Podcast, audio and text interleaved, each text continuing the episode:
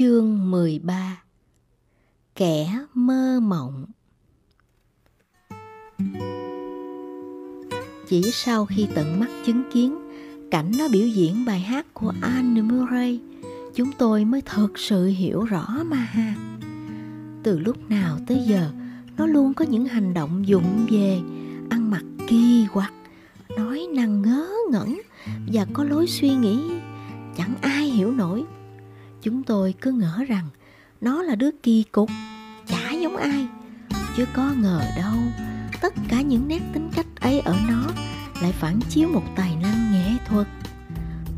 Lối suy nghĩ ấy của chúng tôi chỉ dành cho maha là bằng chứng rành rành, cho thấy con người có xu hướng chỉ tập trung vào khiếm khuyết của người khác, thay vì ưu điểm của họ.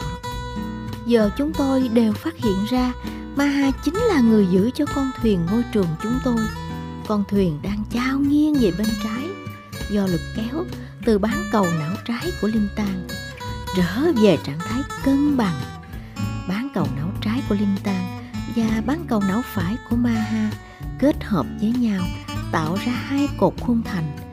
Với một bên là nghệ thuật, một bên là trí tuệ trong lớp học chúng tôi và sự tồn tại của bộ đôi ấy giúp chúng tôi không lúc nào cảm thấy chán.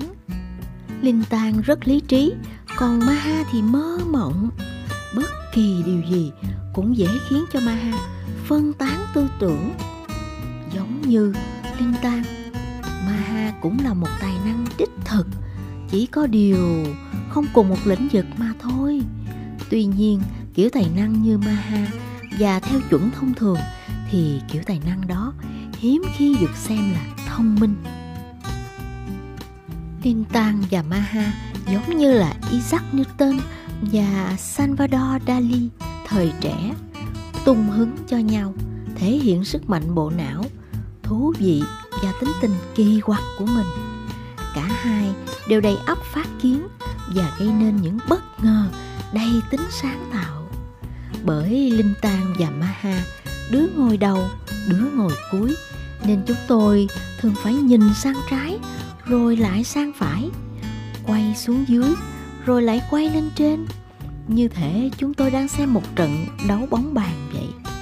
Xen giữa vào hai đứa, chúng tôi giống như những kẻ dốt nát bị Columbus thách thức, đặt cho được quả bóng đứng thẳng. Không có hai đứa nó, lớp chúng tôi sẽ chỉ đơn thuần là một đám trẻ cô ly mỏ thiếu thốn, cố học cách viết chữ thảo trên giấy kẻ ba ô ly một lần, trong giờ giải lao đinh tang đứng trước lớp và rút ra một bản thiết kế hướng dẫn cách làm một con thuyền từ lá cọ sago. Con thuyền di chuyển bằng một cánh quạt và nối với một motor. Motor này lấy từ một máy ghi âm. Motor chạy bằng hai viên pin. Nó tính toán sao cho cái motor kia đẩy được thuyền đi và giải thích với chúng tôi những định luật cơ bản của động lực học. Nó có thể tính tốc độ con thuyền dựa trên khối lượng của nó. Tôi như bị hút hồn vào con thuyền bé teo làm từ lá cọ sago chạy loanh quanh cái xô ấy. Một lần khác, nó cho chúng tôi xem một bản thiết kế con diều và một sợi cước giúp chúng tôi không thể bị đánh bại trong những trận đua diều. Điều ngạc nhiên là nó có rất nhiều bức phát họa và bản vẽ thô. Trong số đó, có ý tưởng nhấc những vật thể nặng từ đáy sông lên. Bản vẽ một tòa nhà lạ lùng, bất chấp những nguyên tắc về kiến trúc và xây dựng. Cuối cùng, không kém phần một long trọng là một bản vẽ thiết kế, một thiết bị giúp con người có thể bay được. Bản thân linh Tàng chưa đủ kiến thức để đưa ra được những định lý toán học và nghiên cứu khoa học để phát triển những ý tưởng táo bạo đó Linh Tam vừa xong lực biểu diễn của mình, sân khấu giờ nhường lại cho Maha. Nó cúi đầu chào trịnh trọng, như thể nó là một anh hề trong hoàng cung muốn được hát, đang chờ nhà vua cho phép. Rồi với chất giọng ngọt ngào, nó ngâm một vài câu thơ về những con bạch điểu ở bờ biển Tăng Rong, Kelayan hoặc bài về về những người Mã Lai. bỗng nhiên phất lên nhanh chóng. Nó vẫn chơi cây đàn guitar Hawaii ấy. Tiếng đàn có thể đưa chúng tôi trôi vào giấc ngủ. Hai đứa nó giàu không thể tưởng tượng nổi. Chúng tôi thay nhau hỏi hai đứa vô số câu hỏi liên Tàng tiếp thu kiến thức từ số sách của thầy hiệu trưởng Hafan. Còn Maha thì có tố chất về nghệ thuật, cộng với việc nó khá am, am hiểu về âm nhạc nhờ thường xuyên nghe chương trình radio địa phương trên sóng AM. Vì quá giàu sức tưởng tượng nên Maha càng ngày càng hâm mộ những truyền thuyết vô lý và tất cả những thứ mang hơi hướng siêu linh. Chỉ cần có ai đó hỏi nó về những câu chuyện cổ trong thần thoại Beliton là nó thao thao hết chuyện con rồng biển đông đến câu chuyện về ông vua có đuôi khỉ mà người ta vẫn tin là từng có một thời cai trị hòn đảo chúng tôi. Maha cũng hâm mộ Lý Tiểu Long đến điên cuồng. Tường nhà nó treo đầy ảnh huyền thoại cung phu ấy ở mọi tư thế. Nó này nỉ cung hút hết lần này đến lần khác cho nó treo tấm ảnh nổi tiếng nhất của Lý Tiểu Long. Lý Tiểu Long tạo thế rồng nổi giận, hai mắt sáng quắc với cây côn nhị khúc làm vũ khí và ba vết cào nằm song song trên ngực vì anh bị kẻ thù tấn công bằng thế cọp dờn. Cô Mút luôn gạt phát lời đề nghị lá đời đó. Maha tin chắc rằng người ngoài hành tinh không những tồn tại, mà một ngày nào đó họ còn đến đảo Beliton này, dưới dạng những hộ lý ở bệnh viện, đảm nhận việc tiêm vaccine cho trạm xá BN những người bảo vệ trường học và các thầy tu báo giờ ở thánh đường An Hinma hay trọng tài bóng đá. Thỉnh thoảng, Maha tỏ ra ngớ ngẩn kinh khủng. Chẳng hạn, nó tự cho mình là chủ tịch của Hiệp hội Siêu Linh Thế Giới. Hiệp hội lãnh đạo loài người trong trận chiến chống lại người ngoài hành tinh với vũ khí là những chiếc lá nhung. Một chiều nọ, sau cả ngày mưa tầm tã, một dải cầu vồng đẹp mê hồn vắt ngang qua bầu trời đằng Tây. Một nửa vòng tròn ánh lên bảy sắc sáng lấp lánh.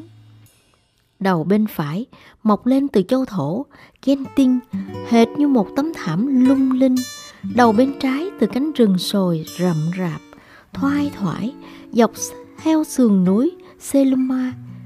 Cầu vòng cong cong, hệt như hàng triệu thiếu nữ, mặc kê đủ màu sắc sặc sỡ, nhảy vào một cái hồ xa xôi hẻo lánh, rụt rè e thẹn, dúi vào nhau vì vẻ đẹp của mình. Ngay lập tức, chúng tôi tấn công cây Philisium. Tất cả tót lên cây và mỗi đứa chiếm lĩnh một nhánh riêng. Sau cơn mưa nào, chúng tôi cũng leo lên cây, xem cầu vồng. Vì thói quen đó cô mút đặt cho chúng tôi biệt danh Laska Belangi. Laska có nghĩa là chiến binh, Belangi có nghĩa là cầu vồng. Như thế có nghĩa là chiến binh cầu vồng. Cái cây già nua ấy quằn cả xuống và rung chuyển dữ dội khi chúng tôi tranh cãi âm ỉ vì hiện tượng kỳ diệu xuất hiện tại miền đông Beliton này. Mỗi đứa kể một câu chuyện khác nhau để bảo vệ cho ý kiến của mình. Câu chuyện hay nhất, đương nhiên thuộc về Maha chúng tôi nài ép nó kể. Ban đầu, nó làm bộ làm tịch. Mắt nó như muốn nói ừ đây là một câu chuyện nguy hiểm. Tất cả bọn mày sẽ không thể giữ được thông tin, mang tính nhạy cảm cao độ này đâu. Thoạt đầu, nó nhất định không chịu mở miệng. Nhưng sau một lúc cân nhắc kỹ lưỡng, nó chịu thua. Không phải vì bọn tôi này ép thể cưỡng lại cái mong muốn được thể hiện. Bọn mày biết gì không? Nó hỏi, trong khi nhìn về phía xa, cầu vồng thật sự là những đường hầm thời gian. Chúng tôi nhất loạt im bặt, không gian lặng ngắt như tờ, bởi sức nặng của trí tưởng tượng đến từ ma ha. Nếu bọn mình mà vượt qua được giải cầu vồng thì sẽ gặp tổ tiên người mã lai cổ và người sa quan nữa ngay lập tức. Maha thấy hối tiếc. Như thể nó vừa hé lộ một bí mật sâu thẳm đen tối của gia đình. Mà cả bảy đời nay, ông bà tổ tiên nó đã cất công gìn giữ. Nó tiếp tục bằng giọng căng thẳng. Nhưng tụi mày nhất định không được gặp những người bê tông nguyên thủy, hay tổ tiên những người xa quan đâu đấy. Nó ra lệnh với giọng hết sức nghiêm túc sao lại không ma ha? Thằng akion sợ sệt hỏi. Vì họ là những kẻ ăn thịt người. Akion dội đưa tay lên che miệng. Và thế là suýt chút nữa, ngã bổ nhào xuống đất. Ngay từ năm lớp 1 nó đã là tín đồ hết mực trung thành của Maha. Nó tin sái cổ tất cả những gì Maha thốt ra. Không một mảy may nghi ngờ. Với nó, Maha như thể một nhà thông thái hay một chuyên gia tư vấn tinh thần hai đứa nó tự đặt mình vào một môn phái, với đủ mọi thứ cớ ngẩn trên đời Linh Tàng phát vào lưng Maha tỏ vẻ đánh giá cao câu chuyện đầy sức hấp dẫn của nó. Nhưng giờ buông một tiếng ho để ngụy trang cho tiếng cười trực phá lên. Chúng tôi tiếp tục chiêm ngưỡng vẻ đẹp say lòng của giải cầu vồng. Lần này không đứa nào cái cọ gì nữa. Cứ thế, chúng tôi vắt dẻo trên cây, im lặng, dõi mắt về phía cầu vồng, cho đến khi hoàng hôn buông xuống tiếng gọi báo hiệu buổi cầu kinh Maghrib, cầu kinh tối, vang lên từ thánh đường này đến thánh đường khác, âm gian khắp những nếp nhà sàn của người Mã Lai. Đường hầm thời gian bị bóng đêm nuốt chửng đau mất. Chúng tôi đã được dạy không nên chuyện trò trong khi nghe tiếng gọi cầu kinh. Hãy im lặng lắng nghe tiếng gọi đến với vinh quang. Cha mẹ chúng tôi dặn dò thế nhìn chung dân Mã Lai chúng tôi là những con người đơn giản, thu nhận những bài học cuộc sống từ các thầy giáo dạy kinh Koran và những người lớn tuổi ở nhà thờ sau buổi lễ cầu kinh ma clip Những bài học cuộc sống đó đến từ những câu chuyện của các nhà tiên tri, truyền thuyết về chiến binh Hăng, Tua và những câu Gurindam. Giống nồi của chúng tôi là một giống nồi xa xưa. Chúng tôi nghe rất nhiều định nghĩa về giống nồi của mình. Và có một vài chuyên gia bảo rằng người bê tông mã lai không phải là người mã chúng tôi không thể để tâm nhiều đến ý kiến ấy, vì hai lý do. Bản thân người bê không hiểu những vấn đề đó, và bởi lẽ chúng tôi không mấy thiết tha với chuyện mình thuộc giống nòi nguyên thủy đối với chúng tôi, tất cả mọi người sống trên hòn đảo này. Từ Belitung đến Malaysia đều là người Mã Lai, gắn bó cuộc đời với những nhịp điệu thân thuộc nơi bán đảo này với những tiếng lục lạc với sự nhịp nhàng sự đồng nhất giữa chúng tôi không phải dựa vào ngôn ngữ màu da hệ thống tín ngưỡng hay cấu trúc xương chúng tôi là chủng tộc theo chủ nghĩa quân bình tôi đắm chìm trong câu chuyện của Maha, say sưa hơn cả. Lúc nghe về đường hầm thời gian, tôi bị cuốn vào câu chuyện về những tộc người cổ ở Beliton. Tuần trước, khi người ta lắp đặt hệ thống âm thanh, chúng tôi đến thánh đường để xem đống dây cáp được mệnh danh là những vật thể kỳ diệu của thời đại mới. Ở đó, thầy tu báo giờ 70 tuổi kể cho chúng tôi nghe câu chuyện khiến tôi cứ há hốc mồm ra kinh ngạc. Câu chuyện về ông cố của thầy sống trong một nhóm người du mục lang thang khắp các bờ biển Belitung Họ mặc quần áo làm bằng vỏ cây và săn bắt để lấy thức ăn. Họ ngủ trên các nhánh cây sang tigi để tránh bị các sinh vật ăn thịt tấn công. Trong những đêm rằm, họ đốt lửa thờ cúng mặt trăng và các vì sao trên trời tôi sởn gai ốc khi nghe thấy văn hóa cộng đồng chúng tôi chẳng khác nào văn hóa nguyên thủy chúng ta có quan hệ với người sa quan đã từ rất lâu rồi họ là những thủy thủ dày dạn kinh nghiệm sống trên thuyền dông bườm đi từ đảo này đến đảo khác ở vịnh ba Lóc, tổ tiên chúng ta trao đổi buôn bán treo leo trái cây sông, mây, cao, nhựa thông và muối do phụ nữ sao quan làm. Thầy tu bao giờ kể với chúng tôi, giống như cá sống trong bể, chúng tôi quên mất nước là như thế nào. Sau gần ấy năm sống bên người xa quan, chúng tôi không hề nghĩ rằng họ thực sự là một hiện tượng nhân loại học. Giống như người Hoa, người xa quan là một thành tố quan trọng trong di sản của chúng tôi. Sống gần người Mã Lai, thậm chí còn gần người Hoa hơn, người xa quan có một vẻ ngoài rất khác biệt. Họ giống như những cư dân châu Úc bản xứ, những thổ dân da sẫm màu, hàm cứng, mắt trán hẹp, cấu trúc xương sọ giống người Jackman và tóc hung. BN tuyển dụng đàn ông bộ tộc này làm cu ly, kéo bao thiết từ trạm rửa đến phà neo ở cảng, rồi phà chở thiết đến nhà máy trên đảo Banca. Phụ nữ thì được tuyển dụng giờ bao tải đựng thiết.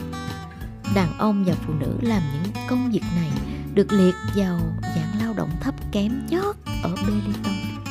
Nhưng họ rất vui vì được trả lương vào thứ hai.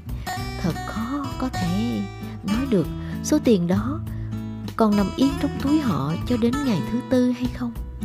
Không hề có một chút xíu tính keo kiệt nào chảy trong dòng máu người xa quan họ tiêu xài như thế, không có ngày mai. Và vay mượn như thế, họ sẽ sống đời đời vậy. Vì những rắc rối về việc chi tiêu như thế nên người Sa quan thường gây nên ấn tượng tiêu cực trong các cộng đồng người Mã Lai và người Hoa. Cứ hễ có chuyện xấu xa nào, người ta cũng nghĩ đến ngay người Sa quan. Nỗ lực làm mất thể diện người Sa quan, phản ánh tính cách của thiểu số người Mã Lai và người Hoa sợ mất việc vì bản thân họ không chịu làm việc chăm chỉ hết sức. Lịch sử đã cho thấy người Sa quan vốn tính chính trực khí khái chỉ sống trong cộng đồng mình, không chỉ mũi vào chuyện người khác. Và làm việc có nguyên tắc, họ không bao giờ làm chuyện phi pháp. Hơn thế nữa, họ không bao giờ quỵt nợ. Người sa quan khá vui vẻ, tự cách ly mình. Đối với họ, cuộc sống bao gồm một viên đốc công, sẵn lòng phát tiền cho họ mỗi tuần một lần. Và những công việc nặng nhọc, không chủng tộc nào muốn làm không ý thức về quan niệm khoảng cách quyền lực vì họ không có hệ thống cấp bậc trong văn hóa của mình. Ai không hiểu văn hóa của họ có thể nghĩ rằng họ là người thiếu lễ độ. Người duy nhất được tán thưởng trong cộng đồng họ là người đứng đầu bộ tộc. Thường là pháp sư và địa vị này không mang tính cha truyền, con nối. Bn cho họ ở trong một ngôi nhà dài được chia thành nhiều ngăn 30 gia đình sống ở đấy. Không có tài liệu nào ghi lại chính xác nguồn gốc của họ. Hoàn toàn có thể nghĩ rằng các nhà nhân loại học không xác định được nguồn gốc của họ. Liệu những nhà lập pháp có biết rằng tỷ lệ sinh của họ rất thấp và tỷ lệ tử rất cao đến nỗi chỉ còn sót lại một vài gia đình có dòng máu xa quan thuần chủng hay không nhỉ? Liệu thứ ngôn ngữ đẹp đẽ của họ có bị cuốn đi theo cơn lốc thời gian.